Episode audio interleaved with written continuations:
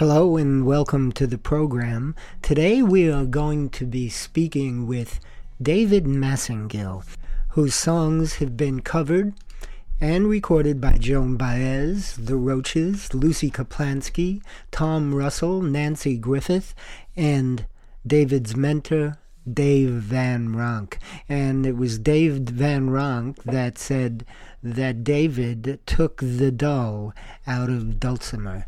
He makes the dulcimer his instrument of choice. We're going to be talking with David about all of these things during the upcoming interview. He has six albums out, 11 of them bootlegs, and 14 books to date and that includes Partners in Crime, the albums that is, and this was the debut album of the Folk Brothers, David's project with Jack Hardy. So let's start it off with a tune from his album Twilight, the Taj Mahal. Here's David Massengill with The Fugitive. My name's Audie Martello, and welcome to Mostly Folk. I remember the fugitive by the woods where I lived. I was standing on a limb when I called down to him. He was hungry, I could see, as he climbed up next to me. He reached above my head, plucked an apple instead, saying, Listen, good kid, I escaped the prison farm, but I mean you no harm. If you'll come along with me for as far as the county line, oh, you need a wall of spine. I can hotwire any car, I can race a shooting star, but I need your father's clothes and a boy who knows the roads for as far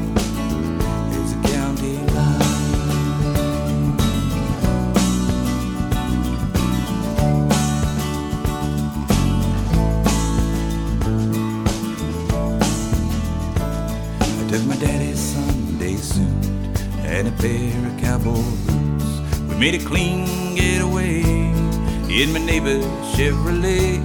Oh, we lit out recklessly, At every turn was destiny.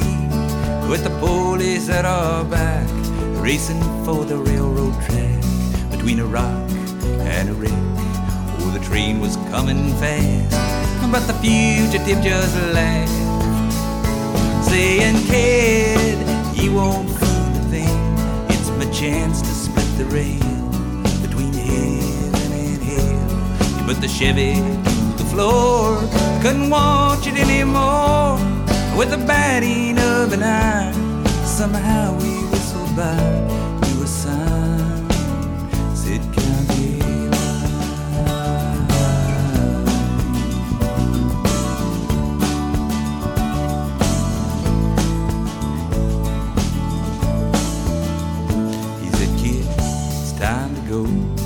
Then he turned on the radio.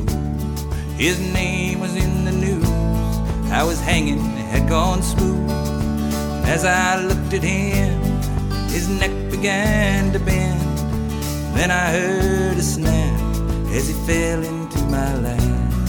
His eyes rolled up white, and the innocence of youth made me scream against the truth. For the truth shall set as as the length of the road, with no slipping out of hope. I was gasping for air, but the fugitive just stared, and the radio said my name. How I ran in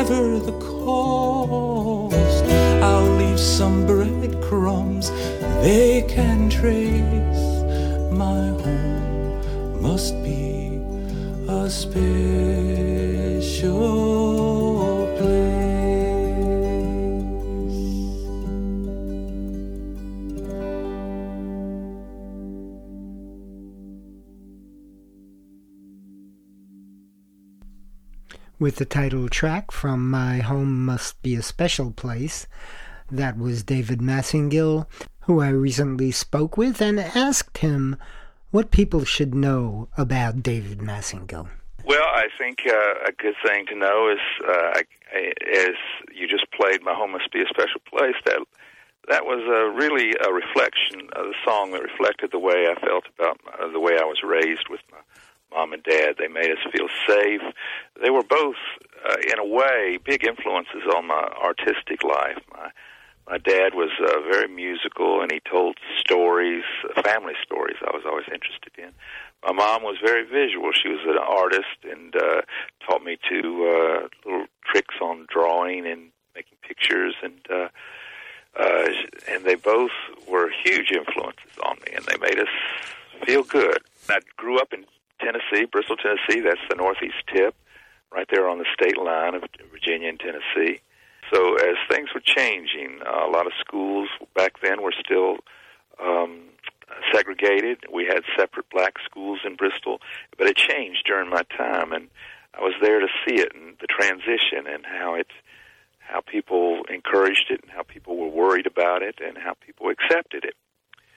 Um, later on, I went, wanted to go to school where my dad went, which was the University of North Carolina at Chapel Hill, and I managed to go there. And uh, and I worked in the middle of school, 1972. I went off to work for George McGovern for his campaign. Uh, I've, I've been admiring his words and service to our country ever since. I admire artists all and uh, who work in a way he was an artist because he expressed for me the way I felt about the way the world should be.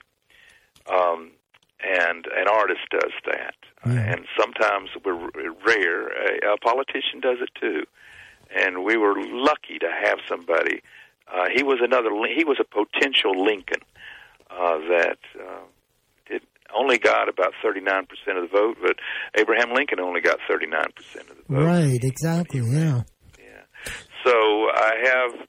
I, I admire artists, and I was lucky enough to come up to New York when there was a sort of a revival going. Um, and there was the ringleader, I guess you would call him, uh, the pot stirrer, was Jack Hardy. Mm-hmm. He became a good friend and uh, took me um, under his wing. He had me open for his opening act uh, when when we played Folk City. That was my first show.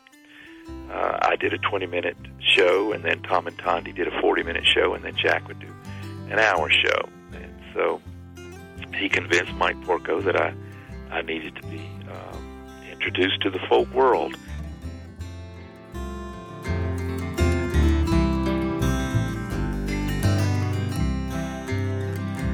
Once I orphan train, and my brother did the same. They split us up in misery.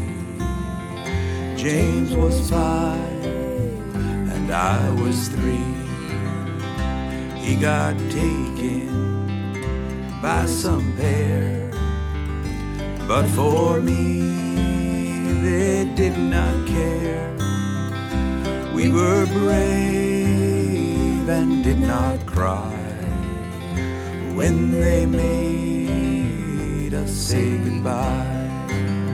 That was the last I saw of him before some family took me in. But I swore I'd run away and find my brother went back when I was grown to see how old the children's home and I asked for to see my file of when I was an orphan child. It's sad they say there's been a flood, fire washed away Sometimes life is a stone wall. You either climb or else you fall.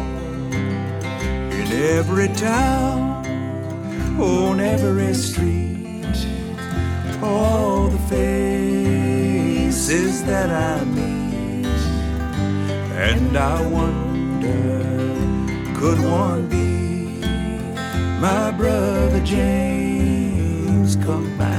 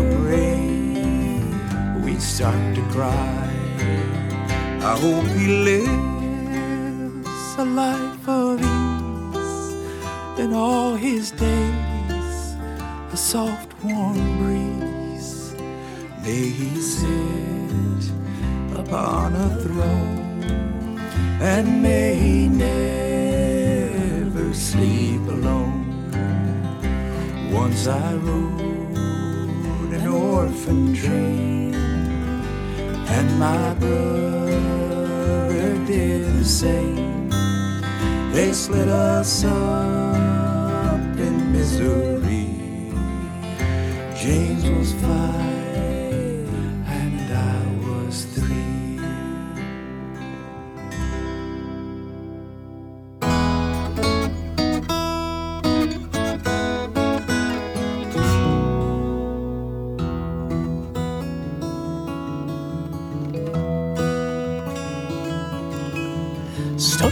Traffic at stop and go speed, I like to entertain myself.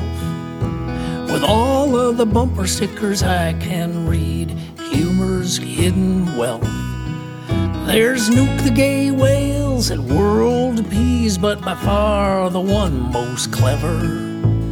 Gave no name, laid no blame, just said the worst president ever.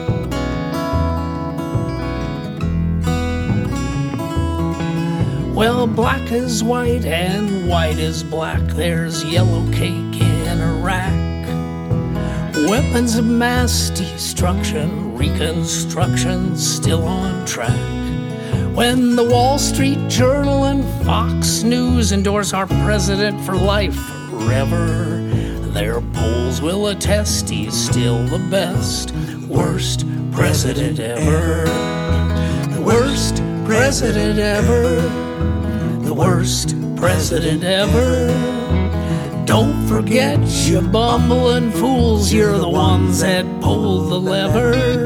If you just can't wait to 2008 to say no, nay, never, it ain't a reach, we could still impeach the worst president ever.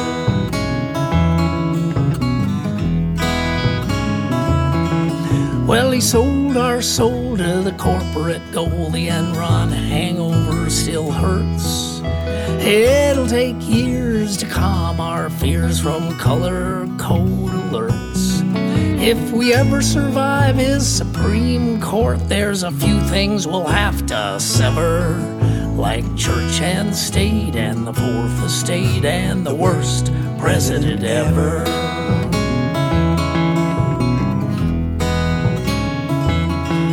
Well, Wolfowitz, Rumsfeld, Karl Rove, Scooter Libby, and all their kind. Rats leaving a sinking ship. Guess who's left behind? Maybe there's space in the Star Wars race or a spot on the space shuttle Endeavor to the moon. None too soon for the worst president ever. The worst president ever the worst president ever. Don't forget, you bumbling fools were the ones that pulled the lever. If we just can't wait to 2008 to say no, nay, never, it ain't a reach, we could still impeach the worst president ever.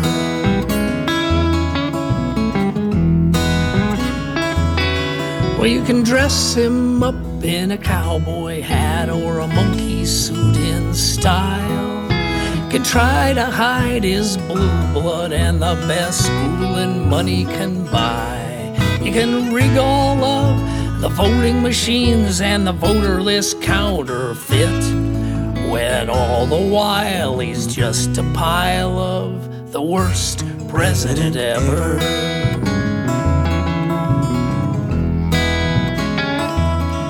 Well, there's 9 11 and Abu Ghraib and torture at the CIA. But he gets his interns from Bible college, they never even heard of a BJ. But there's plenty left to investigate if only the Congress had balls. But we're out of time, and I'm out of rhymes for the worst president ever. The worst president ever. The worst president ever. Don't forget you bumbling fools were the ones that pulled the lever. If we just can't wait to 2008 to say no, nay, never. It ain't a reach, we could still impeach the worst president ever.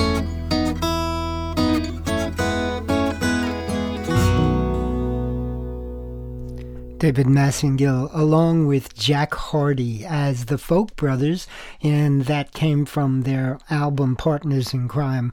We just heard The Worst President Ever and Rider on an Orphan Train opened up that two song set. Now, don't forget if you want to get all of the names of all of the songs we've played on this program today because some of them I might not be mentioning.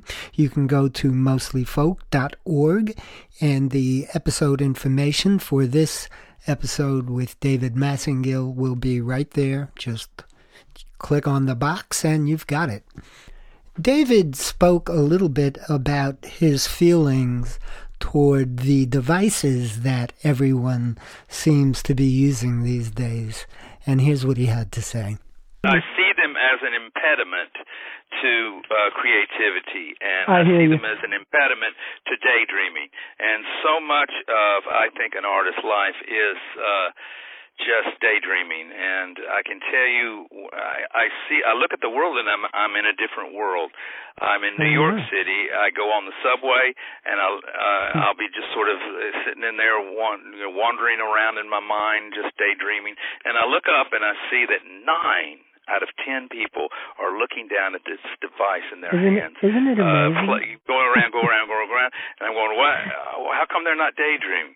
And they're instead Yeah. they're intently, uh, you know, ba- playing badminton with these devices, uh, Yeah. smartphones, these whatever they are, they are where they are.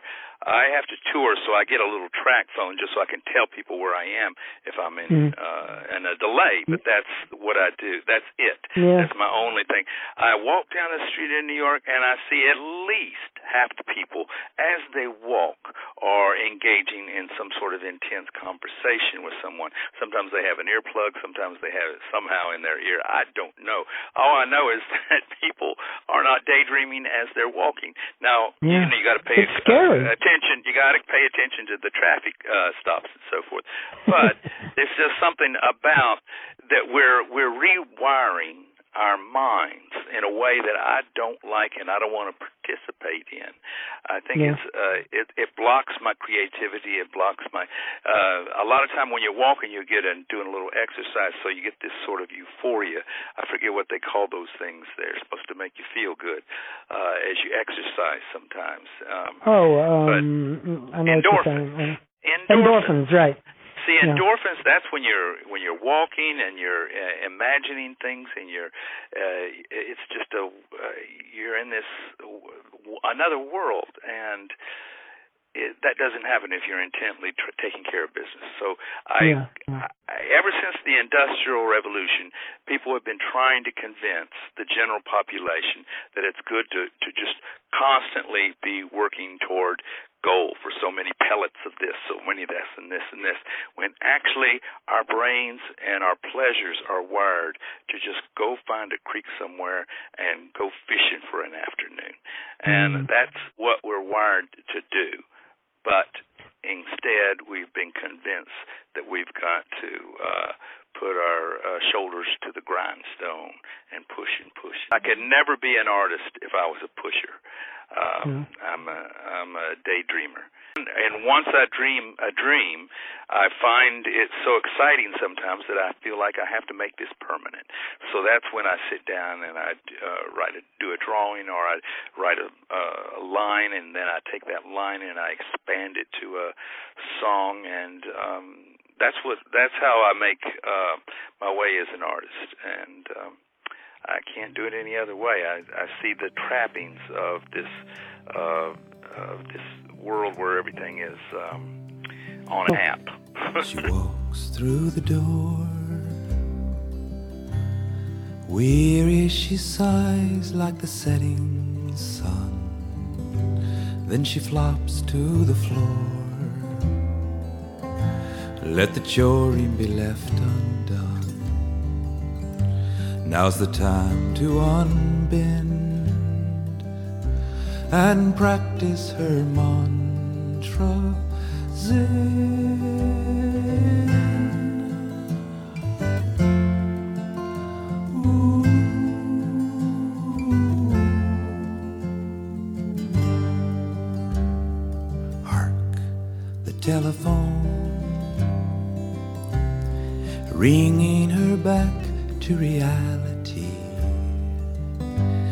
Another diet blown.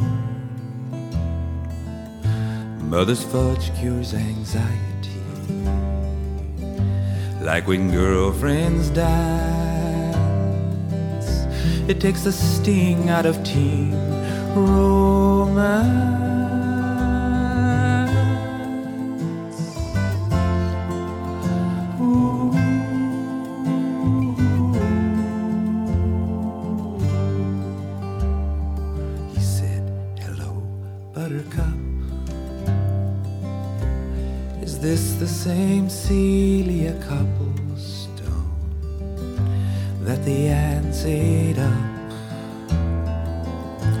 Did the gods chew your funny bone?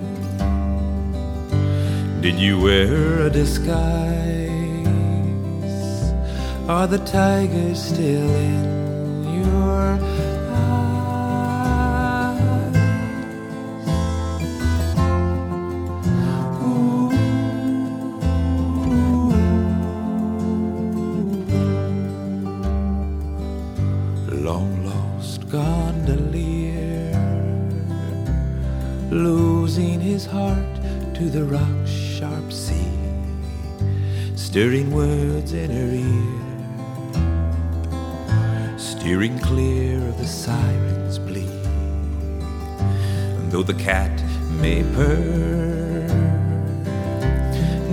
spoken word can capture her.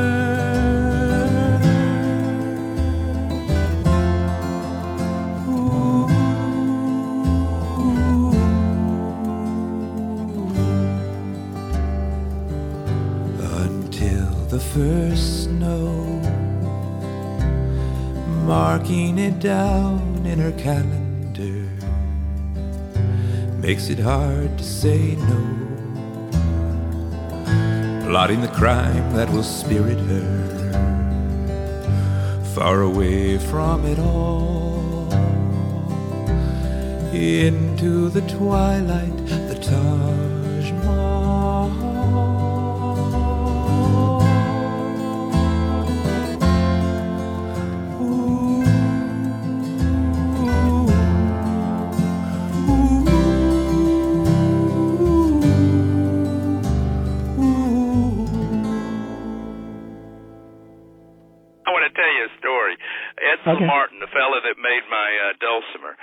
Uh, yeah. They brought when they brought him those dulcimers. My mom wanted the best, and they said the woman there, Mrs. Gordon, said, "Well, they make the best over in Asheville. I believe Edsel Martin does. I'll special order." So he came over with all the dulcimers. Mrs. Gordon took four hours from Asheville at that time, and he didn't want to go back. So she said, "Why don't you stay for a few days and whittle in the window, bring in you can bring in uh, business. So he said, all right, he's a mountain man. So he said, all right. And he told me, you know, people looking at me whittle like that in the window made me feel like I had to smile. And then he said, smile, smiling's hard work. I had to quit that job so I I look at the the new machineries that we're uh, we're you know going back and forth with, and so many hours of the day with them. I look at I have to quit that job. I just have to quit that job. Smiling's hard work. So is working on these uh, uh, these machines that we uh, that are our best friends, our new best friends. In the mountains of the Appalachia there lived a whittling boy. He was born among the Cherokee. He gave the people joy. He gave the people joy. His daddy taught him all he knew about the mountain life. He taught him how to play banjo and whittle with a knife, and whittle with a knife. All the birds and creatures of the woods were whittled by the boy and he whittled them so perfectly they called him Whittling Boy. They called him Whittling Boy. He whittled in the sacredness of every living thing. He could whittle up a miracle when winter turns to when winter turns to spring. In the year what folks call the big freeze, a stranger came to call. He stood there cold and shivering, boy brought him into thaw. Boy brought him into thaw. The stranger's kin was all snowed in. Boy said he'd see to it. He whittled up a couple of birds to fly in lickety splits. To fly them lickety splits.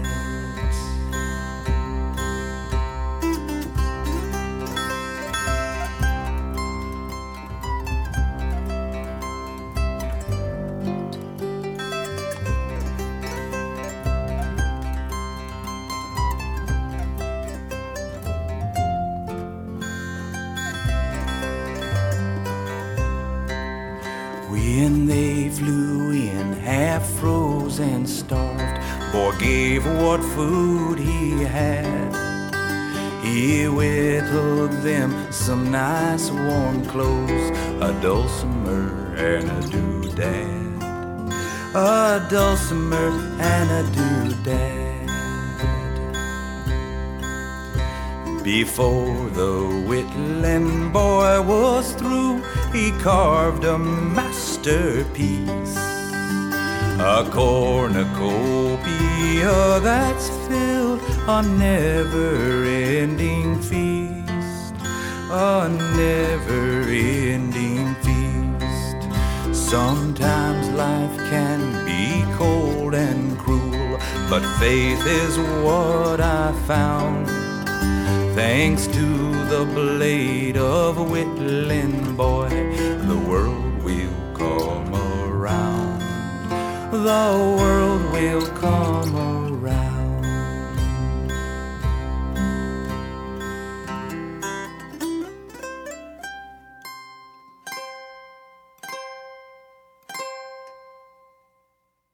Let's review some things for the people listening, and that is number one, your early career when you first came up here to New York from Tennessee. Tell me about that, the experience well, for you. That was uh, like a lot of young people. I was convinced that uh, this idea of uh, being an artist and singing songs in Greenwich Village was a, a reasonable uh, aspiration. and uh, but I didn't have really much. Uh, I just had started writing songs. As a matter of fact, I'd written all through college, and I went to the University of North Carolina at Chapel Hill, and they had a really good writing program there. I even went over to Duke and took a course with the Reynolds Price songwriting. Um, you know they had a beautiful all these teachers they had a really well uh, uh researched and uh excellent poets and writers in that creative writing department in North Carolina. And so every semester I'd take a I'd take a, a writing course, either poetry or prose writing or playwriting. Or every semester I had something you you know you could do one and two, and then you'd go on, and then I'd do the next one. And I even got to go over to Duke and uh, do the thing, the thing with the Reynolds Price. I think I was the only one uh, they let do that. They forgot um, they had the same program in North Carolina, so they said, "Nope." Uh, and so I got this idea. I, the last part of college, uh, I took a course. Reynolds, uh, let's see, it was Forrest Reid, the wild man of the English department. Uh, I took Shakespeare under him. I took uh, 20th century poets. I took uh, uh, all kinds of courses. I loved his courses. A course just on Ezra Pound. Um, well, this course was Songs Through the Ages, and I took it my last semester. I was at Carolina. It did me more good in my writing than any other thing, which because we examined songs through the ages and all the rhyme schemes, the different types of songs, the elegies, the sonnets, the pastorals, and it went all these different rhyme schemes, and I was uh, for the first time in my life, I was seeing the the necessity and the the rightness and how it propels a story forward in having rhymes and different rhyme schemes. And I started to quick. I had just gotten my dulcimer, and I had uh, started to uh, teach myself and learning the Who, learning the um, Brahms, learning the Beatles, all kinds of things you'd learn on the dulcimer. Very simple but uh, I started to write little tunes while I was in college. I wrote five tunes before I decided I would go up to New York and be uh, discovered. Hmm. That was a very important time. And those five songs, uh, one of them, occasionally I will sing uh, late in a set. It's called, it, we we put it in the fast folk record as the Eunuch's Lament we had prettied up the original title because I don't know why we decided. We just decided to make it. We called it the Eunuch's Lament, but actually the original title is it's called Ballad of a Pissed Off Eunuch. and uh, it was a huge, a big song for me when I came up to New York. I would play it at the Hoots, and people would know me. it got really? me attention. If I didn't have that uh, infantile sort of song, but it had a lot of "Hey ninny ninnies, hi nanny nannies" in it mm-hmm. because I was taking that course in pastoral and uh, songs through the ages with Forrest Reid. And so I was being influenced by that. But it's a funny sort of song. Jack Hardy, uh, when we were uh, Jack made when we were a duo late uh, uh, about five years ago uh, he uh, he insisted I bring that song back. But everybody knew me by that song, and so that was a song that encouraged me to actually continue for nine months in the Hoots before I finally got a re- regular job.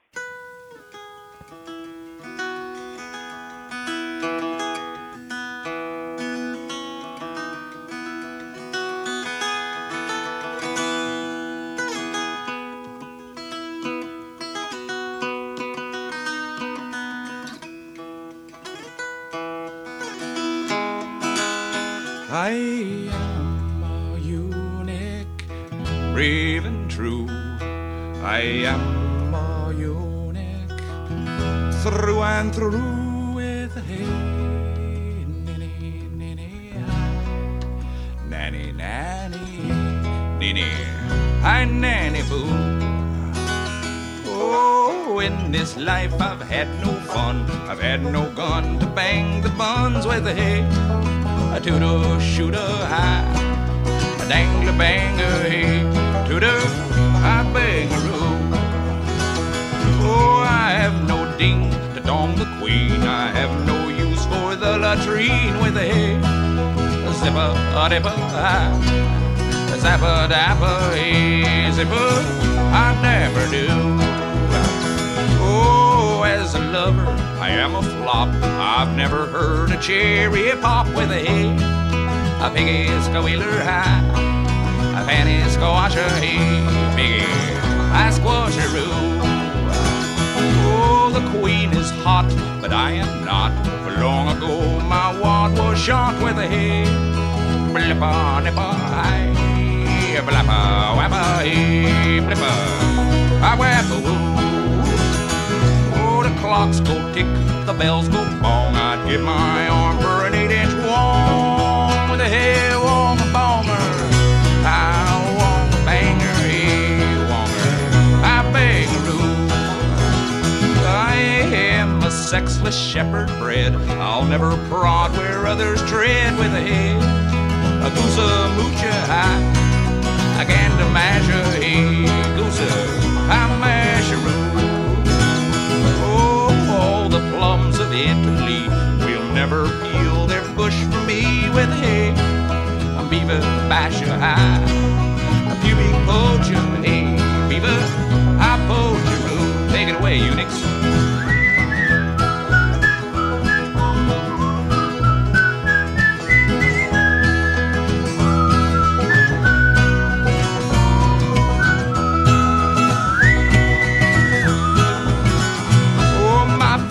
Flat. And not only that, I've got no balls to beat the bat with. Hey, stupid doodle high, bladder bagger, hey, strudel, I beg.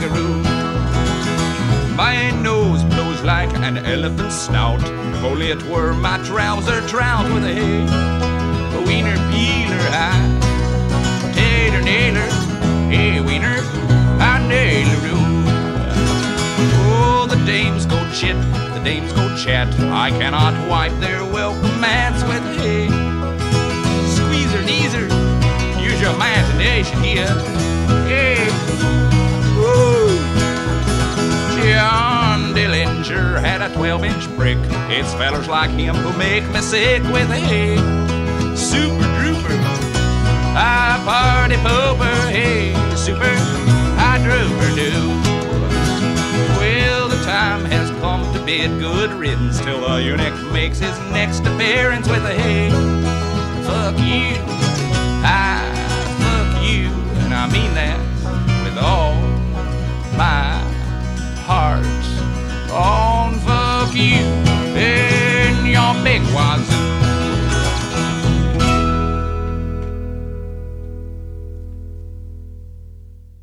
when I first came up to New York from college, uh, I just went to the Hoots. I had very little uh, playing, you know, uh, uh, experience.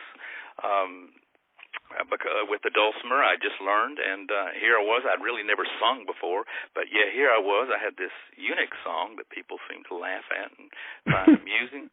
They uh, later on, I dropped it because political correctness was a little bit uh, tough. But when mm-hmm. Jack and I were uh, the Folk Brothers, mm-hmm. uh, we started to do a few gigs, and we did a thing at uh, uh, Fox Valley. And Jack said we were at a funny song uh, workshop, and Jack said we've got to do the pissed off eunuch. I said, uh, I don't know. Yeah, okay. Um, and so I went to the, you know, at, at Fox at uh, Falcon Ridge they have signers on the main stage. So. Um, and so I went to the sign. He's kind of he's that guy with the big white beard. He looks kind of like Santa Claus. Um, I took it to him and I showed him the lyrics, and I just gave him forewarning that he had a big job ahead of him for this pissed off eunuch. And there was maybe 300 people on the hillside, and all of a sudden they got it, and they watching the guy try to sign all these things. Hey, ninny, hey, flipper dipper, hi, flapper dapper, all these different. Every chorus was different. So it was uh, it was relentless and it was just charged forth. I think there was 14, 15 verses, and it takes three minutes to do it. And they were watching him, so in this particular case, he enhanced the performance of that song and the hilarity and the uh, just the, this absurdity of the song was yeah. enhanced by the, uh, the signer trying to do funny. that. I'll that never forget funny. that. But Jack told me, Dave, this is poetry. So Jack Hardy's idea was that it was poetry. I should also mention Jack. If it hadn't been for Jack, he pushed me to be opening acts. He pushed me to get my first gigs. It was a, he was a very important person for me to uh, uh, try to fulfill my uh, dream of being a um, you know an artist, a performing artist, and he helped me in many ways. And I learned a lot from him. He he used to sing with his brothers, so he knew harmony. So when we did the uh, the, the duo, uh, it was very uh, a lot of work for me to learn how to do the harmonies. But he he was a good and patient teacher. Um, well, he we taught you well. Did, when he when he passed away, a bunch of because he had started so many ideas, the Fast Folk Records, and they did about 99 of them and donated them to the Smithsonian uh, Folklore um, Folkways uh, collection, and so you can get all those songs. And that particular song actually was put on a funny song CD because it was all compilation records, and so that was one of many. And Peter Tork of the Monkees happened to be mm-hmm. in Mark Dann's home uh, attic studio, and we used to do all the things there. You get two passes to do a song, and he happened to hear me warming up, and he said, "You know, I could add banjo to that if you like." And I said, "Excellent." And so I have Peter Tork and Jack Hardy actually as my backup band on the what we called the Eunuch's Lament. Um, and so that's part of my oh. lexic. That's part of my lexicon out there. That's um, amazing. But uh, when Jack passed away, I would like to mention Jack when passed away. Mark Dann said, "Let's um, do another fast folk record," and all these people pitched in. Suzanne Vega, uh, uh, all kinds of people uh, uh, that played with Jack and were helped by Jack John Gorka, Lucy Kaplansky, uh, just everybody from the uh, old uh, Nanci Griffith, all kinds of uh, Richard. Uh, it's just all kinds of people, Shindell and uh, mm. a couple other Richards. I don't know. Uh, just fabulous people, and so we ended up doing 24 tracks. It's a two CD wow. on demand tribute to Jack Hardy.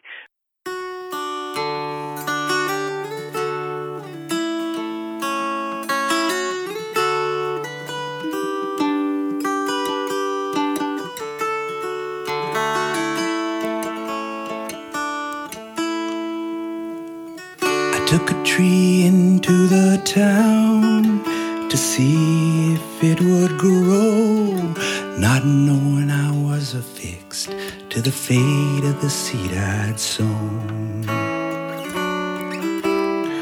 My roots are solid underground, fed by the warm spring rain, where thunder's fierce and fickle winds find compromise insane. I seek refuge in this tree of rhyme. Into its arms I climb, frightened by the terror of the scythe. There will be peace with the wind and rain, the roundness of the earth and flame. This tree is more constant than I. This tree is more constant than I. My tree has flourished the same as I, though invisible at times. Beneath the rubble, vacant eyes, the seed divides and climbs. As if part of a forgotten age when business was a vice and virtue was merely picking fruit in some patient paradise. I seek refuge in this tree of rhyme, into its arms I climb, frightened by the terror of the scythe. There will be peace with the wind and rain the roundness of the earth and flame. This tree is more constant than I. This tree is more constant than I. I pity those without a tree, as birth has doomed no one.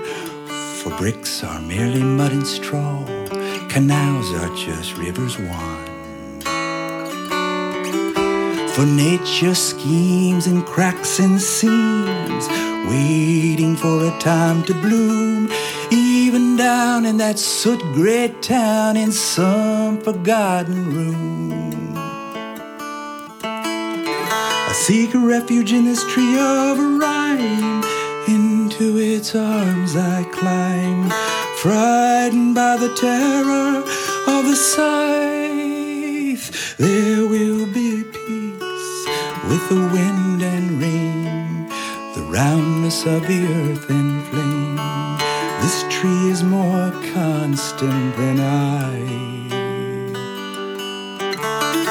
This tree is more constant than I.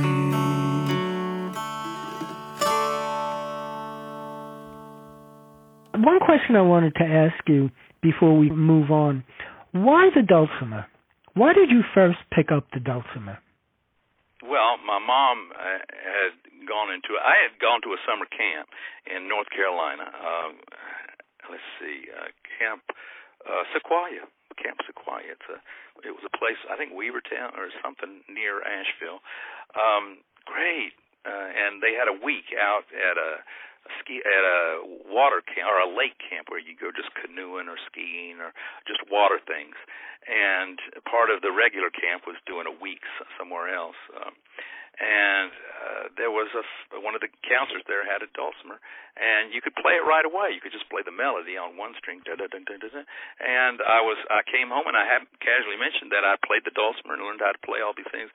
I had been in the band, so I knew how to read music. I'd been taking piano lessons, so I knew a little bit about music, uh, just because of my lessons. And here was this stringed instrument, and I had when, when I would be in other camps, there'd be these counselors would get up and they'd play, sing, uh, they call the wind Mariah, or all these other 500 miles. They'd do all this whole folk thing, and they'd have a bass and they'd have and they'd have these harmonies, and it was like pretty cool, I thought. And when I when uh, I played that dulcimer, it occurred to me um, it, it was so simple. I said, gee, I can play this right away. So when my mom heard me say that, she decided she'd get a dulcimer for, and said, and she said, whoever learns to play can have it. But she was one of those mothers that decided she wanted, if she was going to get a dulcimer for her children, she wanted the best. Mm-hmm. And uh, Mrs. Gordon sold her that dulcimer, and she's the one. Her daughter told me this story. She saw me uh, at a, a club in, in Johnson City nearby Bristol when I would go home during the uh, winter times, uh, Christmas and so forth. She said, "My mom sold that dulcimer to your to your mom." and told me the story about how my and my mom had passed away already, but she my mom had gone in and said, "I want to get a dulcimer for my children. I want the best." And they had a few handy dulcimers there, but she didn't sell the ones that were there. She said, "Well, I hear the best are made by Edsel Martin over in uh, Old Fort or in uh, near Asheville. I'll see if the guild there can get some." And that's how my life changed because Edsel himself, who didn't have a phone, he was a mountain man. Uh, he brought them over. He brought over a batch of them, and my mom had the choice, the first choice. So Mrs. Gordon called. We have the Edsel Martin dulcimers, and so come over here and choose one before I put them out. And so my mom, she chose the only three-stringed one among them. All the rest were doubled melody strings, which would have made it difficult for my style of playing later on. But she particularly liked the carving in the head of the of this particular dulcimer. It was a woman singing like she's or she could be yelling or she could be yawning, but anyway, I think she's singing.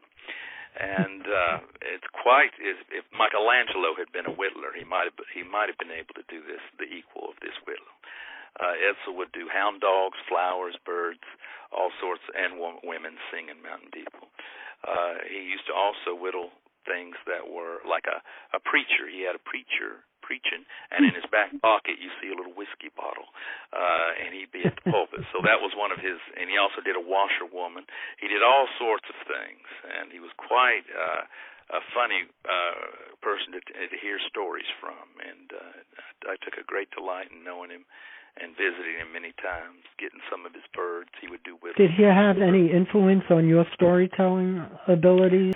I think so. His, uh, I would see whenever he would tell a story, he'd always have a a real tag thing. You know, it would like be a real, like when he said, "I had to quit that job." Uh, when he was saying, mm-hmm. "People looking at me made me feel like I had to smile." Smiling's hard work. I had to quit that job. So eh, that, those sort of uh, the ends of these little stories was very mm-hmm. influential on me, I, and I really enjoyed. He was a member of he considered himself the loafingest man in western North Carolina.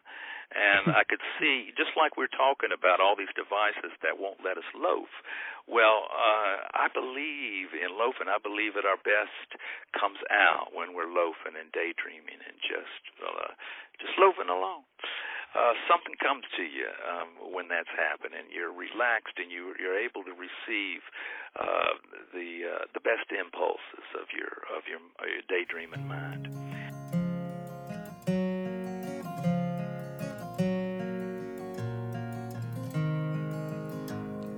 Girl Nebraska the girl that my father married. From the first time he saw her, so pretty it made him weak kneed. At the GI canteen, they danced to a tune by Fats Waller.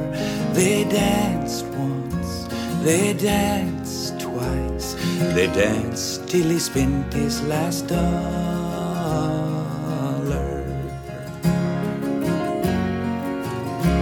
He was stationed in Lincoln as part of the Army Air Corps. He joined like his friends did, and they all did their part for the war. They parted, though she thought he would ask her to marry. She stayed in Nebraska. He went back to East Tennessee.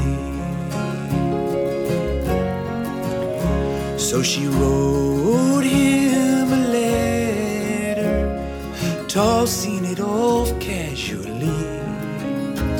How she's coming to Roanoke on a school trip, and by the way, John James asked her to marry. She hadn't said yes, she hadn't said no. The last chance if he had something to say. And she sent her train schedule, underlining the time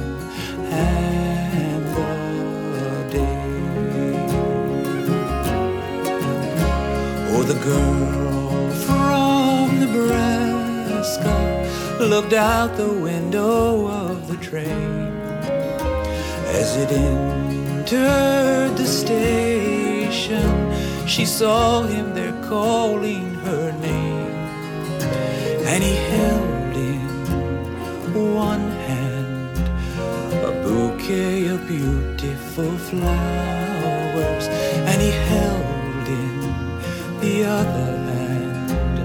as she ran to meet him a diamond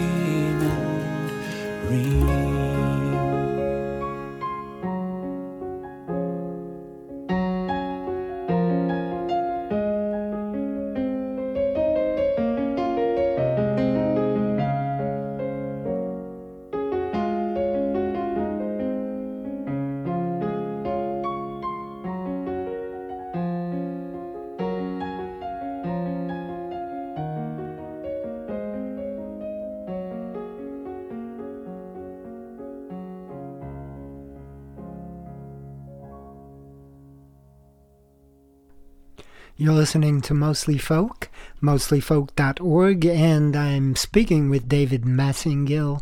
And I asked David about one of the songs he wrote called My Name Joe, which seems quite appropriate in relation to some of the things that are going on today. It seems to be more uh, to the point. It, it, every year I sing it, it just is like uh, sometimes you hear a, a Phil Ochs song, and those uh, those songs still have poignance today. They have Absolutely. real, and so I I, I feel like I I, I approach that with uh, my name Joe because it seems to have a a real uh, uh, message still.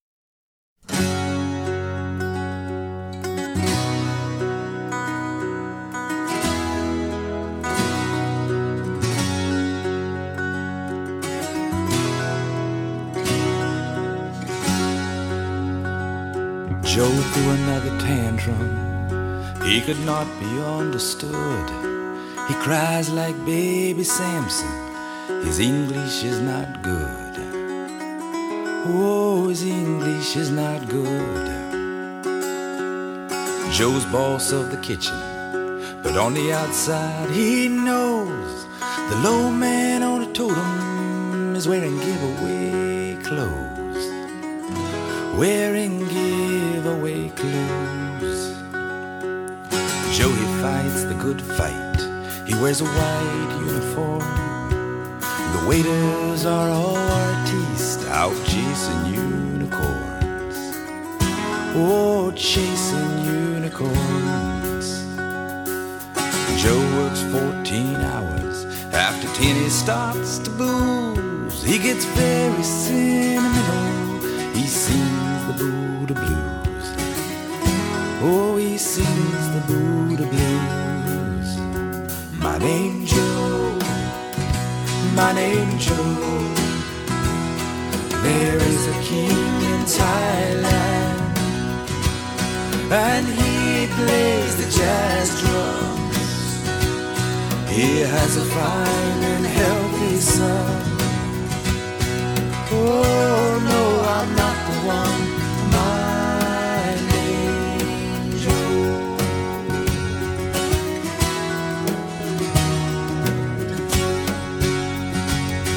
On the wall by the time clock, Joe is beaming from a photograph. Someone drew across his face, the waiters began to laugh.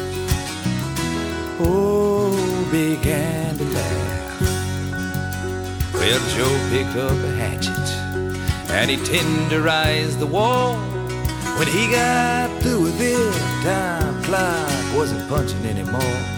Time clock wasn't punching anymore. The waiters ran for cover.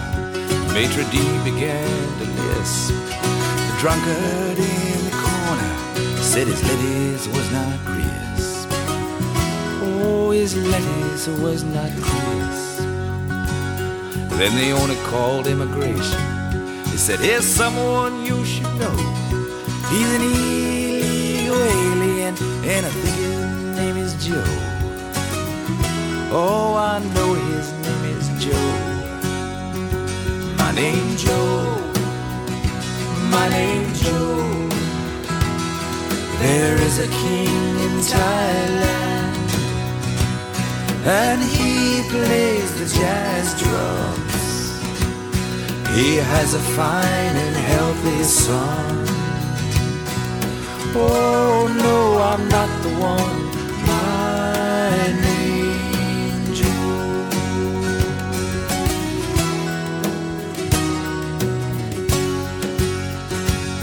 Came the man from immigration. He said, I got a job to do. Easy questions, easy answers. Just point me to the kitchen crew. Point me to the kitchen crew. He has Leroy from Harlem. He has Cisco from Mexico. He has a white trash from Tennessee. They all said, My name Joe, my name Joe, my name Joe, my name Joe. Immigration man he sputtered. The kitchen crew they roared. And while they were arguing, Joe slipped out the back door. Joe slipped out the back door, slipped out the back door.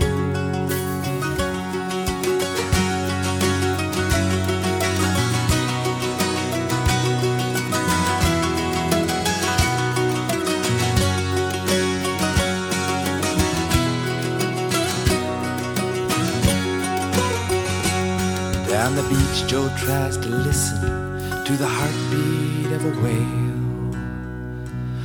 How it echoes his own heartbeat and the distance he has sailed. Oh, the distance he has sailed.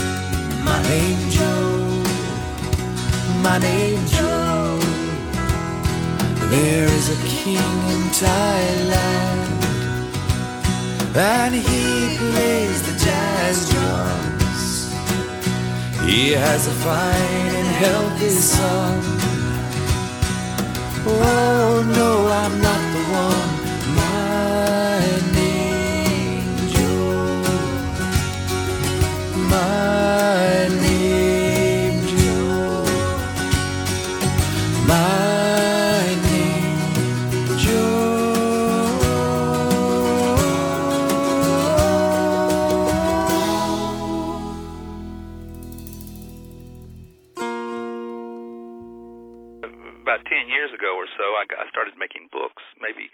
maybe more than ten years. Um, when I, right after I turned fifty, I think. Um, and I'm 65 right now. So it was about 15 years ago. I started. I saw a person at a library giving a presentation on how she made books, and it was a storyteller's thing. We were all trying to get work in the libraries, and I went, "Wow! I've always wanted to make books." And so I just uh, asked her for a, a tutorial sort of thing, and we and we, figured out a way to do it, and uh, she got me started, and uh, and I just started making these eight-page books, and then got uh, ambitious, wanted to make more, and I could see I could take some of my songs and make little 32-page books, and so I did a whole. I've done a series of about 35 of them. The person that wow. I saw doing this, Beatrice Coron, um, and sometimes if you go on the subway, you'll see her uh, silhouettes um, and she's been done shows in Paris, and uh, she lives here in New York. And she got me started and introduced me to uh, some people. I did a course with her too, and it just got me uh, a way of telling stories, which was to just to write, done, do pictures with it. So I felt like a five year old. I'd always wanted to do that. Um, I did a, a four page thing as a child about being a pirate and uh, helping the pirates find gold I thought I would give it all to my family. That was a nice little book. I had the little boy on the ship, and there were sharks in the sea, and then they land on the land, and then they dig something, and they come up with treasure. And it was my great ambition to find a treasure for my family. And that hmm. was my very first book. I've thought of that wow. many times. Dave Van Ronk liked these a lot, and he put me on to Suze Rotolo, uh, who was an artist that did that. She was uh, well known as being on the freewheeling photo with Bob Dylan, uh, yeah, yeah, girlfriend. Yeah. But she was an artist in her own right, and uh, she did delightful things. And I, I got to know her a little bit after I went to her art show, and she had an accordion book there that made me think about making these into longer books and so uh, she's she in a way she was as big or sometimes in a way a bigger influence on me than Bob Dylan himself. How do you like that? That's amazing. It's it's very true, and um, I really wow. I, yeah, I just I liked knowing her as a person too. I could see her political stances on things were very knowing and balanced and uh, and righteous, and I could see how uh, she was a good influence when when Bob started to go out that way. Um, yeah. And I could see how he would take her seriously as a uh, as a uh, as a voice for a need for that to be heard. Um, wow. But in her own uh, things, she did these wonderful. Uh, um, uh, things, books and uh, concepts, and uh, they would be uh, very. I, I, she had several showings here in New York before. She she did pass on about five years ago or so mm. of um, same cancer that got uh, Jack Hardy, uh, lung cancer, mm. I think. Uh, so I was really sad about that. What a shame. Um, now, how do people get a hold of these books if they're interested in Well, them? if they go on my website, they can uh just write me, and then I'll say, oh, they're you know, and I, I have a really small price on them, but I have to make something. So I make each book itself. I've got two box sets. Um, they have six books in the box sets. I make the box itself. It's a lot of work, but they're uh, oh. one way to one way I do this work uh, and kill two birds with one stone. There's these television shows I particularly like, and I listen listen to the television show as I make the books. every uh, every every two seconds out of twenty, I might glance up at the at the television, but the rest of the time I'm looking down at my my knees and I'm I'm folding, I'm uh, coloring, I'm doing this, I'm putting the tape on, I'm doing. It's a very intricate little process to make these little books. I call them itty bitty wow. books. Now that we're on this topic, as far as books go, let's talk about this new project that you you are just completing. And uh, also, I want to mention a couple of honors that you've recently been um, given, and that is number one, you've just received uh, an offer from the Southern Folklife Collection uh, at UNC Chapel Hill uh, to archive your works. And that uh, came out of the blue. I was really pleased. I, I accepted before they could change their mind. That is a, also a place where Dave Van, Dave Van Ronk, Mike Seeger, Bill Morrissey, uh, all have their work archived. So that's quite an honor for you. It sure is, especially since I was so close with uh, Bill Morrissey. We were. Uh, mm you know, we exchanged many letters. My my letters to him are in their uh, in their archiveship of his things. So I have really? about ten letters of his to me. So I'll be able to donate those too. Um, and uh, and, and Dave uh, Dave Van Ronk, who took me under his wing, is there. Is big yes. And uh, also Mike Seeger, I once uh, drove a five-hour drive just to get the fifty dollars to open for him at a show in mm. upstate New York, and uh, I really admired him. Every time I saw him, I was just uh, amazed at his facility and his every style of every style of uh, folk type song he captured beautifully and was in command of. I was really, and to be in the same place as those three, it just means. And I know there's many other artists that are like uh, way up there, but those three in particular, it it, uh, it does. It's a just, you know, it just does my heart good to be mm. to hmm. be among. And of course, it was Dave Van Ronk who gave us the quote that David takes the dull out of dulcimer. And that's absolutely true. When you play the dulcimer, it almost makes one want to run out and get a dulcimer. It's absolutely beautiful. Uh, thank you. It's my own sort of style. It's a, just a picking and strumming style, and I did it because I wanted to. I developed it because I wanted to uh, string the dulcimer up and walk around with it in the in the woods, and mm, I didn't want to sit there. I got tired of uh, sitting there uh, flapping at it with a, a, a flat pick or a thin, yeah. long flat pick, and I just got bored with it after doing that for two three months i was sort of bored with it now i wasn't improving and i've heard many people flat pick the dulcimer beautifully in a very artful way and uh, there's uh, you know that's absolutely a, a legitimate way to play it but i i wanted to walk around i, I felt that i couldn't do it uh, walking around in the woods, but I could with finger picks could still control that into the dulcimer. And mm. I hmm. started using my thumbnail as a sort of a noter. The noter is a wooden stick that used to go up and down the melody string, that the string that was closest to you, and the other strings would be your drone. So it was a very simple sort of song, you could, uh, instrument to play right away, but you can to play all the different melodies and styles and uh, uh, mo- there's all these different modes, six major modes, and then you can reverse the strings and make another six, and you can do all sorts of different things. But to play a melody, sometimes you have to re uh, uh, rehitch it up, so it goes from um, uh, DAD or DEA or uh, something. You know, all these different things that you do it to, you get this sort of tone.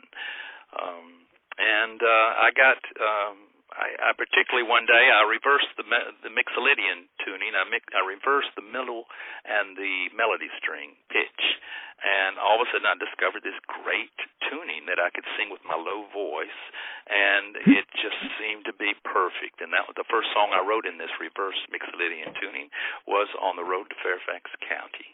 Wow! And I learned, you know, going up and down the scale and all the different shades that I could do. I could do a bar chord at one point just one place was beautiful with a bar chord. And so I was just going up and down, experimenting, uh, finding this new tuning that I was going, hey, I can sing to this. It's not that high. That's good. And I was finding these beautiful harmonies on the as I would do a as I would do a strum of the three pitches on the three strings. And I was just going up and down the scale, and I discovered the opening melody of Fairfax County.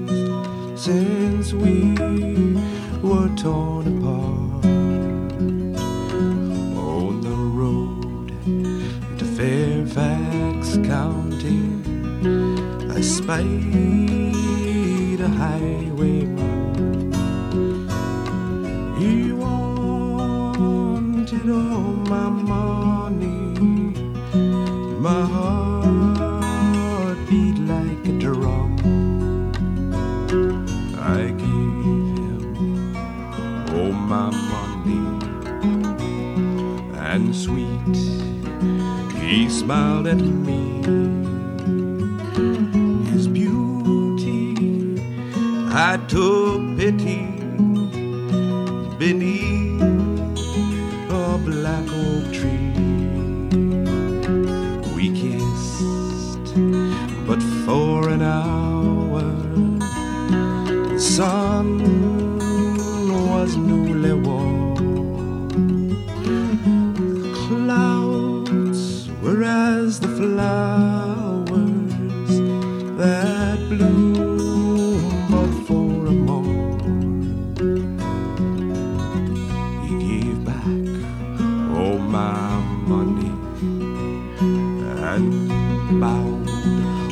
gallantly. He promised for to meet me that night beneath the tree. We'd flee to some far island. There we would be wed and freely we would live there with no pride.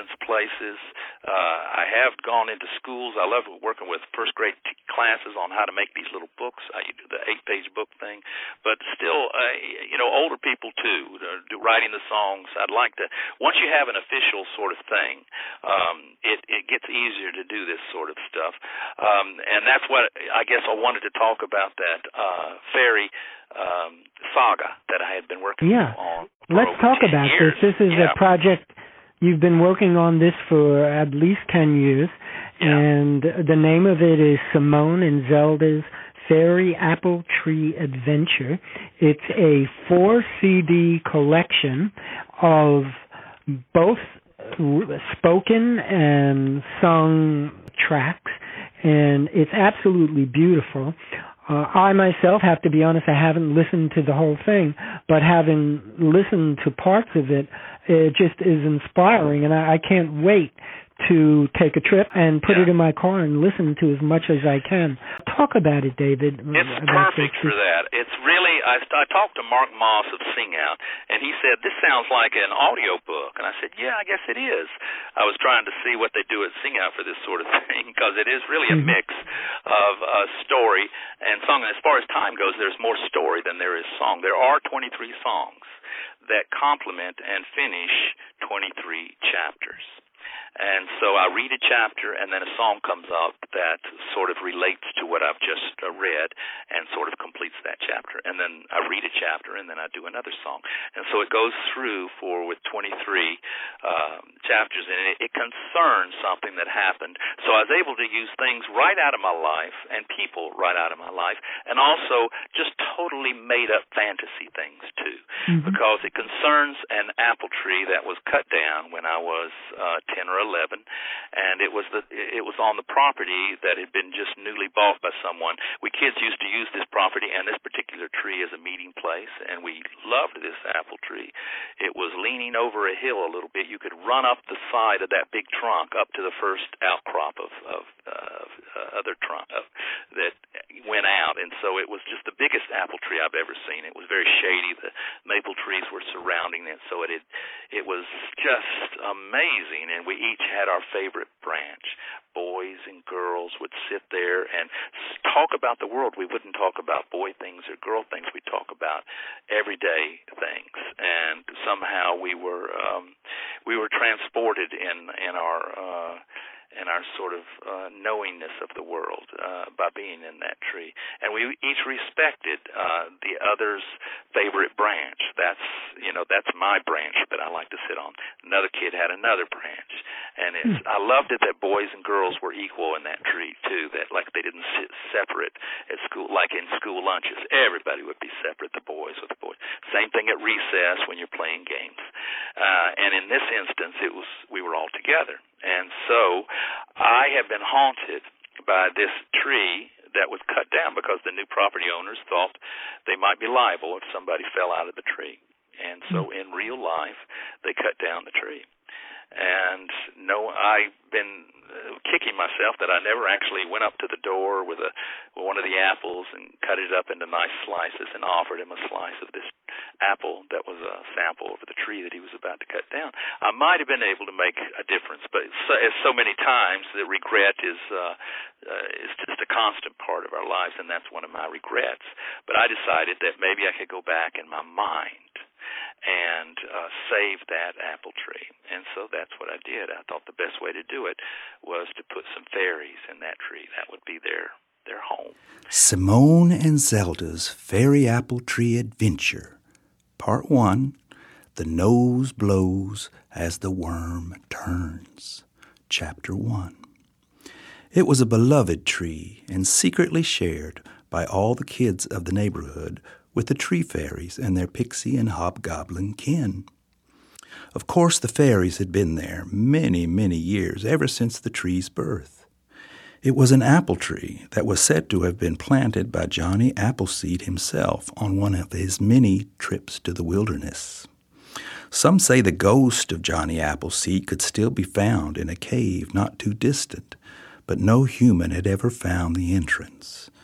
The fairies had purposely planted thorn bushes to hide it away from prying eyes. Just across the creek, they planted blackberries and honeysuckle to lull the curious away. Until they deem it proper, fairies remain invisible to all humans, even the somewhat more innocent children that had shared their tree all their young lives. But soon the time would come when they revealed and allied themselves with these self-same children. The truth was, they had grown very fond of each and every child, for they had purposely cast a magic spell on the apple tree.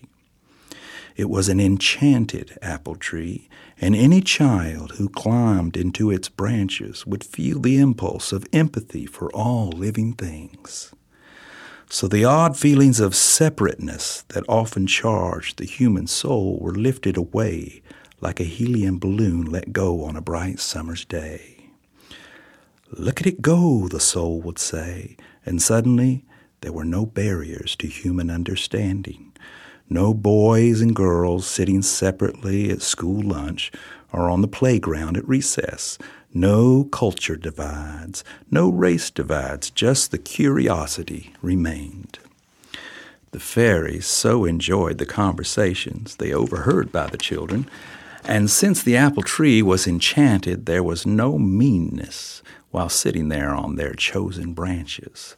Each child had found a favorite branch to sit upon, and once chosen, no one thought to poach another's branch. Since the tree was on a hill incline and bent over a bit, it was easy to climb. You could get a running start and literally run up the trunk to the first large branching out of the tree. The green apples were delicious, sweet, and tart, and no matter how many apples devoured, there always seemed to be the same full amount on the branches the very next day.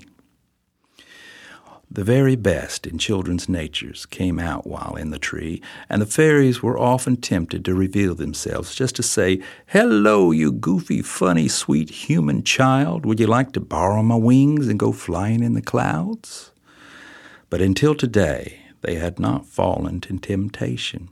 For as their history showed, once a fairy is revealed to a human, all sorts of trouble ensues. Today was different, for they overheard a most distressing bit of information. Fairies took great care to choose trees for their homes, which were in the wilderness, and they could safely be wild and free. But today, the human sisters Simone and Zelda carried the news that someone had bought all the land for miles around, and that the apple tree was right in the middle of it all. Their parents had warned them that they may not be allowed to play in the tree as they had before. No one seemed to know much about this man or what his plans for the property might be. The fairies decided a great meeting and jamboree must be called to discuss the matter and plan a strategy. Come, all come, you fairies in the near and far Where'er you are, come to our fairy gathering to sing and dance and then perchance to dream sweet dreams.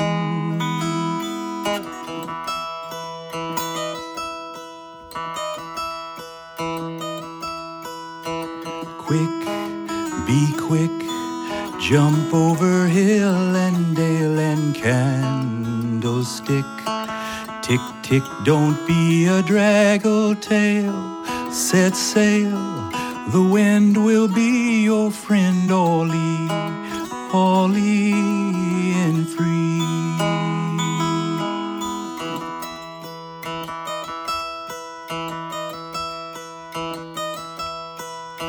Sing, come sing and bring your flutes and boom cahoots, undos, your fiddle bows, your rum tum drums, sweet strums, adorn the haunting of the horn, you unicorn.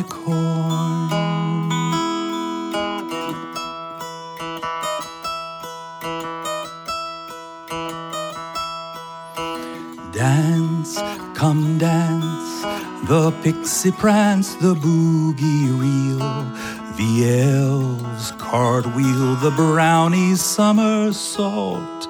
They leap, they vault, they ballyhoo into the baby blue.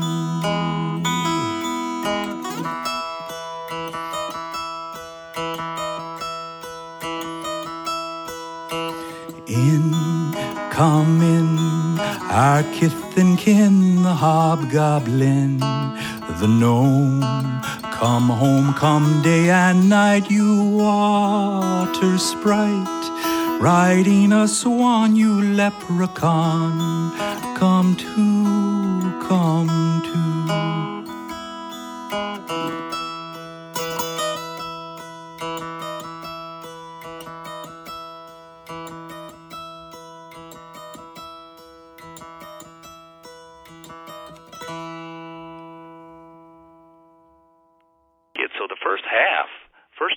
hours of the thing, the, the the kids aren't even aware of the fairies. The fairies are, of course, aware of them, and and then in the second half, the children, because of the threat to the tree, the fairies decide to make them. They do a spell, and the children are turned into changelings, which are half fairy, half uh, human.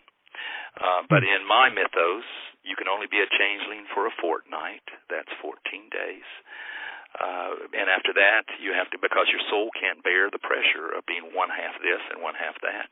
And after 14 days, you have to make your choice. You either become a full fairy or go back to being a full human. Uh, and so that's a big thing that happens in the development of this song. Uh, I mean, this story. Um, also, the big uh, villain is, of course, the man who buys the property and decides to cut down the tree. And he physically resembles uh, resembles somebody that my dad. He said they used to call him Old Buckethead because uh, he had this big, huge square head. So uh, I loved that name. So I and so I actually based the the villain in this uh, on the actual neighbor, but not the actual neighbor that with the big head. Uh, that was a pretty good guy, a good friend of my dad. But I always liked that Buckethead. They, you know, these to call him old buckethead. Um, so, uh, so I have this whole thing that happens, but it takes four and a half hours, and it's wow. uh, it's it's sweet. It, it, it surprised the heck out of me. I had for ten over ten years I was writing these songs. I wrote forty or fifty, I suppose, and then I uh, cut it down to twenty three to tell this story. I had done an earlier sort of audio book about a witch. Um, earlier, it had been about a 70 minute thing with nine songs. Uh, and that sort of triggered this particular thing because I wanted to do a second one with the, some of the same uh, uh, children in it. And so um, that's what uh, I had had a little experience writing some prose with a story, a simple story. This story became much more uh, complicated as far as the prose goes.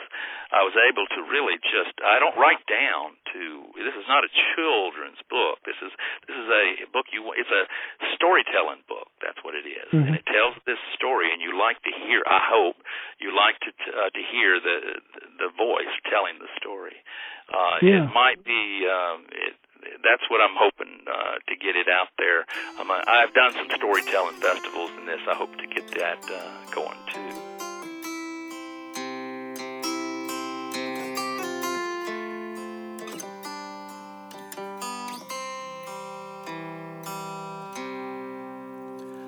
I smell green apple pie. Just a hobo on the windowsill, testing my free will. I love green apple pie. I come back every day. Green apple pie buffet. This poor hungry tramp, I rub Aladdin's lamp and make my getaway. The lady of the windowsill who bakes the pies. Her name is Mrs. Dingley, and she takes first prize. She never seems to mind my act of thievery. The way she wears an apron is a sight to see. For each pie I'm taking, I return the pie tin. So she'll know I'm square or round, that I'm not a bear or a fox, just a man the mend. Then she caught me standing there, pie in hand, guilty stare. She said, Would you like to try more than green apple pie? I said, My, my. The lady of the windowsill who bakes the pies. Her name is Mrs. Dingley, and she takes first prize. She never seems to mind my act of thievery. The way she wears an apron appeals to me.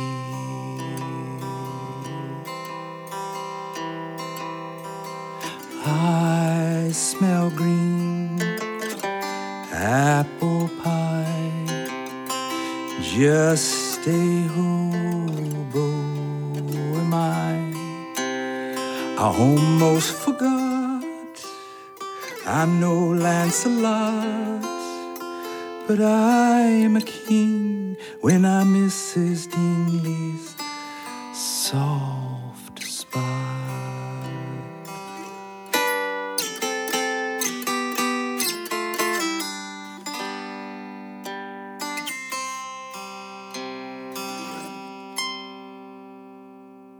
a kid, the Little Rascals was a huge positive influence on me. Uh, politically, uh, I saw them uh, black and white kids playing together.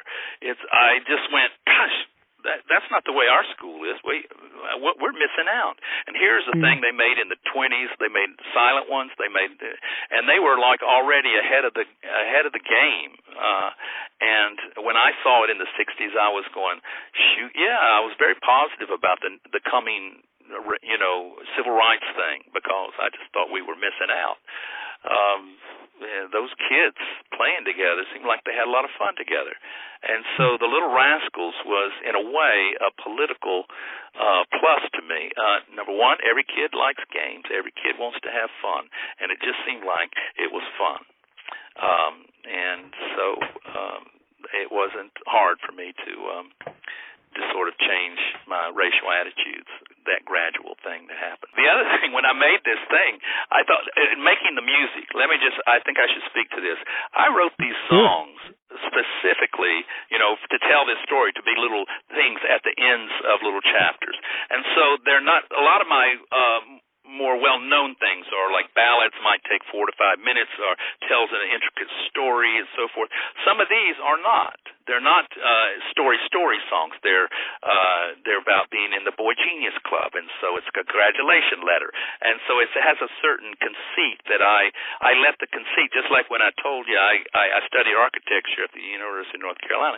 That's what I did. I saw the ground. I saw a way to write these songs, and the songs were not these uh, what I was uh, known more for, but it was this other style that I was happy to do. And so I was able to have the the, the uh, also the girl the uh, the girl detective agency song, the song about um, Skippery Shim as the hobgoblin. I have the hobgoblin's miscue. And that is a song I love to do because I stole an idea from Bob Dylan. Um, uh, Dave Van to tell a story about watching Bob and he, just how he hilarious he was with an audience.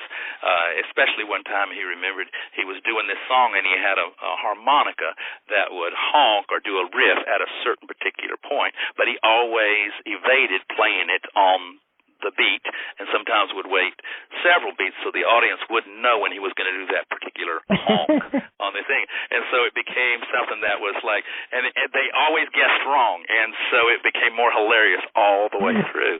And I just loved that story. And when I was writing the Hobgoblins, uh, uh, uh the Hobgoblins, um, uh, what did I call it? Uh, the hob miscue.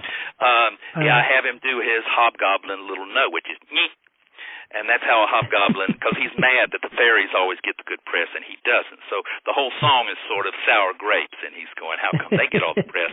And we hobgoblins are blamed for all this stuff and so forth. So and his little little tag is me and I do it different every and I stole that. I heard Bob it, Dylan. yeah and I made it my own. That's why I, I always admired the way Bob Dylan stole because he would always make it yeah. his own. He did it the yeah. same way Picasso stole.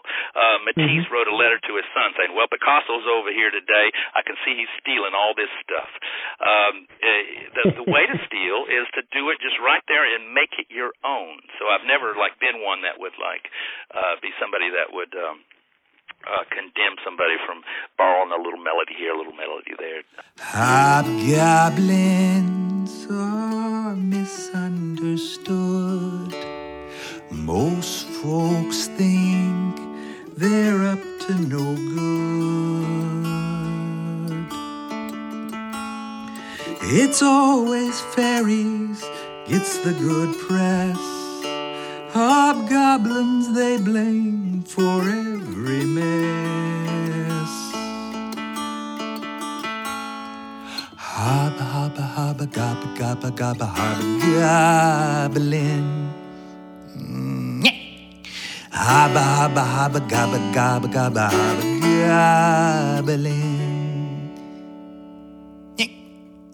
hobgoblin. Stay up late at night. They re-sew your breeches too tight. Ooh. Sometimes they're funny, sometimes they're bad. Best to avoid them when they get mad.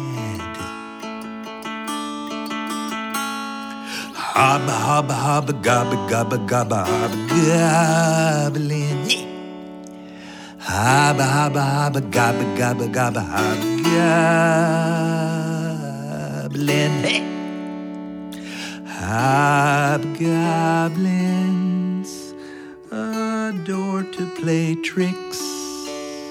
Bend over and you'll get their kicks. Best treat them kindly, be courteous. Hobgoblins don't like it when you cuss. Hobba, hobba, hobba, gobba, gobba, gobba, hobba, goblin. Hobba, hobba, hobba, gobba, gobba, gobba, hobgoblin.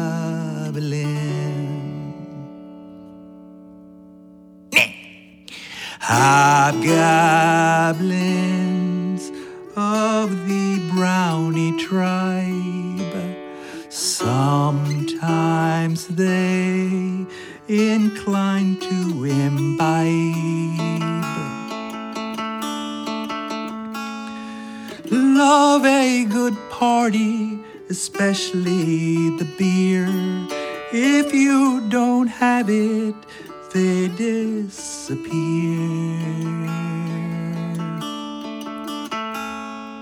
Hobba, hobba, hobba, gobba, gobba, gobba, hobgoblin. Yeah. Hobba, hobba, hobba, gobba, gobba, gobba,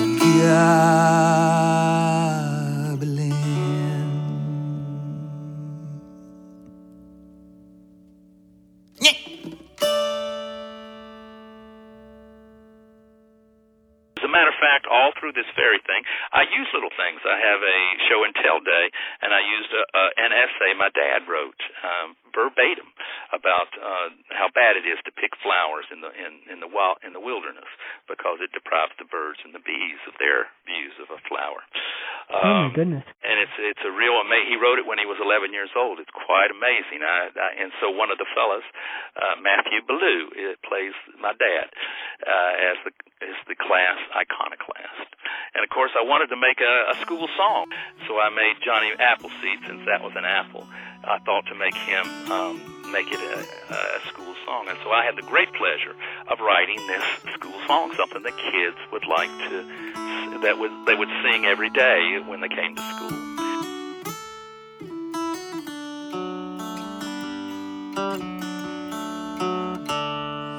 His name was Johnny Appleseed. He was a friend to all in need. He wore a mush pot for a hat and would not even kill a rat. Some thought he was so very odd, the way he spread the word of God, a God that made room for us all. Matter how big or how small. He had no need for gun or knife. In heaven he would find a wife. He traveled barefoot in the wild and spoke the language of a child. To the Iroquois and Cherokees, the man who planted apple trees was touched by the great spirit sky, and by his works would never die.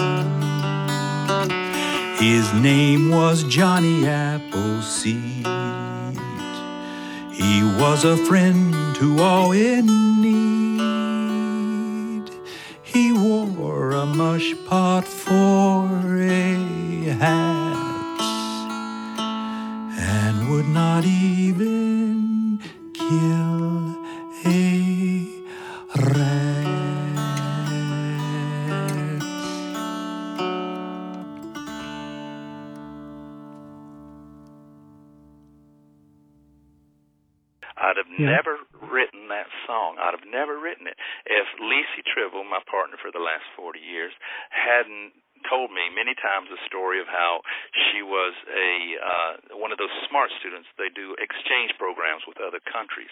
In her junior year, she was sent to the Philippines, and all these smart uh, children were in Los Angeles, ready to go to their country, uh, ready to fly out, and they were in Hollywood, and all these girls, these these 13, 12, 15 year old girls, were wanting to call up Hollywood stars. So they wanted to call up, you know, uh, uh, whoever was the big star at the moment, and uh, Cary Grant, et cetera. And Lacey, her star was Dennis Day because he Oh, had sung the, the Dennis. He is, he was on the Jack Benny show, of course, in a few movies. Uh-huh. Most best known for for his singing. He had done many big he, a big seller, beautiful singer, Irish Yeah. tenor, um, Yeah. and he was a wonder on the Jack Benny show. Just he always stole the stole the show whenever he had a scene. Uh, Mhm. But he had done a, a cartoon for Disney about Johnny Appleseed and sung all the songs. Lacey had the record and had played it as a child over and over and over. She sang all the songs. So all these girls are calling up uh, the big Hollywood stars, and none of them are getting the stars. It's all you know. None of them can get through. Lacey uh, calls up Dennis Day. He answers the Uh. phone. She says, "I'm with the JCC, whatever exchange program. We're all about to leave, and we're all calling our favorite movie star, and you're mine." Now put yourself in his shoes.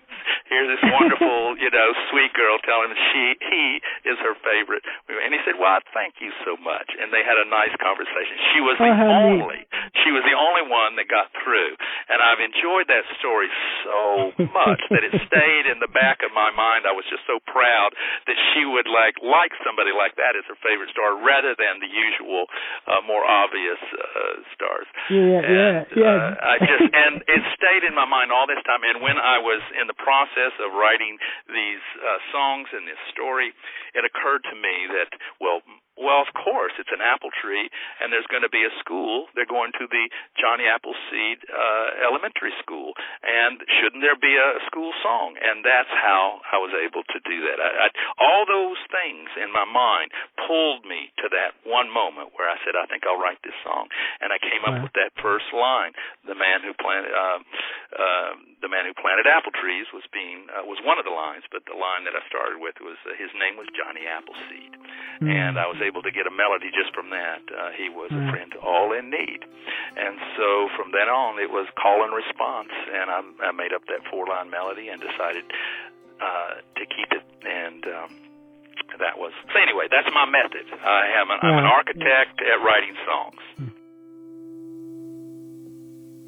When the sun goes down, spider weaves a gown, half moon on the rise, magic lantern eyes. In the shadow sight of the dead of night. When it's witching time as the phantom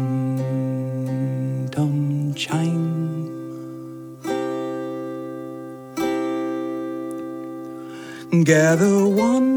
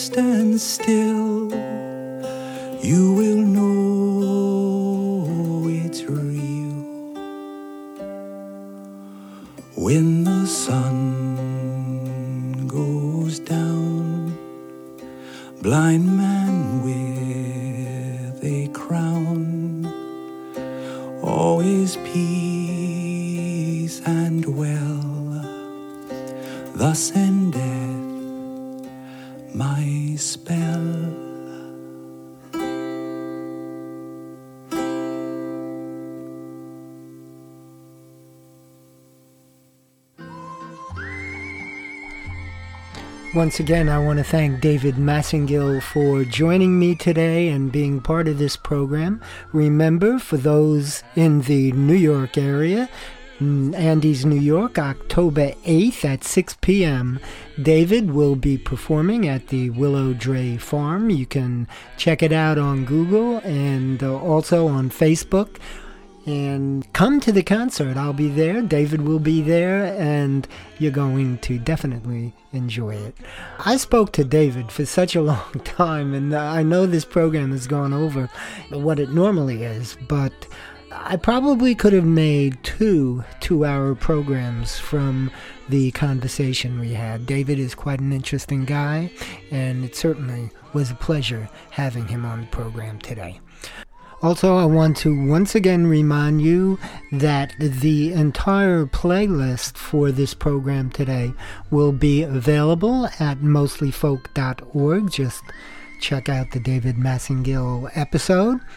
It should be episode 216 if my calculations are correct. If not, just look for David and look under the episode info and you'll see the entire playlist. Well, I want to thank you for listening and hope you enjoyed the conversation. I'm Artie Martello, and I do hope you'll join me for the next episode of Mostly Folk. Happy